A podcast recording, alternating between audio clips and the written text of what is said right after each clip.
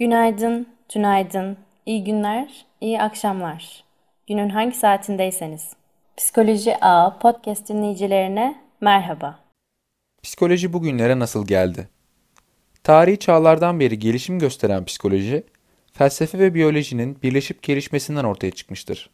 Felsefe ve biyolojinin Aristoteles ve Sokrates dönemlerine kadar uzanan tartışmasından gelişen psikolojinin tarihi, antik Yunan dönemlerine kadar dayanmaktadır.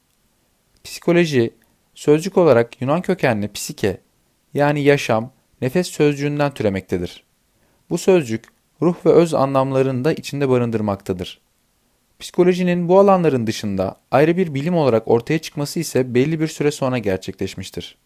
Wilhelm Wundt 1879 yılında Almanya Leipzig'te deneysel psikoloji çalışmaları yapmak üzere kurduğu bir laboratuvar ile psikolojinin ayrı ve bağımsız bir bilim olarak ortaya çıkmasını sağlamıştır. Bu laboratuvarda Wundt, zihni oluşturan yapı ve süreçlere odaklanarak bu alanda çalışmalar yapmıştır. Zihnin yapısına bu bakış açısı, içgüdüsel duyumların ve duyguların analiz edilmesine olanak sağlamıştır.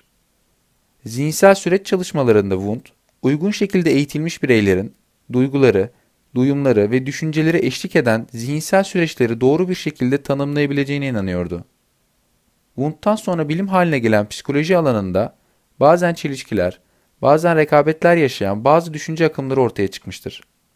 İnsan aklını ve davranışını açıklamak için çeşitli düşünce okulları olarak farklı çalışmacılar ile gelişim göstermiş ve psikoloji alanına hakim olmaya başlamıştır. Bu okullar psikolojinin bugüne gelmesinde sundukları bakış açısıyla oldukça önemli katkı sağlamıştır. Psikolojideki bu düşünce okullarından bazılarını şu şekilde özetleyebiliriz.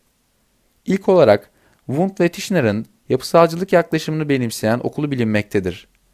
Farklı bakış açıları ve yaklaşımlar benimseyen diğer düşünce okulları bu okuldan sonra ortaya çıkmaya başlamıştır. İlk psikolog ve filozof William James, dikkatini insan bilinci ve davranışı amacına odaklayan, işlevselcilik olarak bilinen düşünce okulu ile ilişkilendirilmiştir. Kısa bir süre sonra Sigmund Freud'un psikanalizi, bilinç dışı zihnin insan davranışını nasıl etkilediğine odaklandı.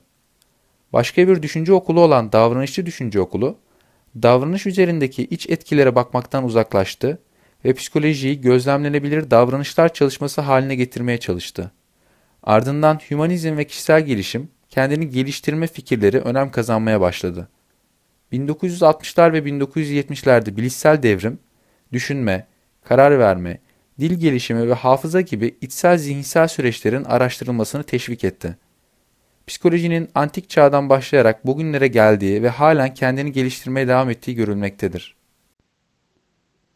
Çeviren Özgünür Korkun Seslendiren Hakan Uzunlar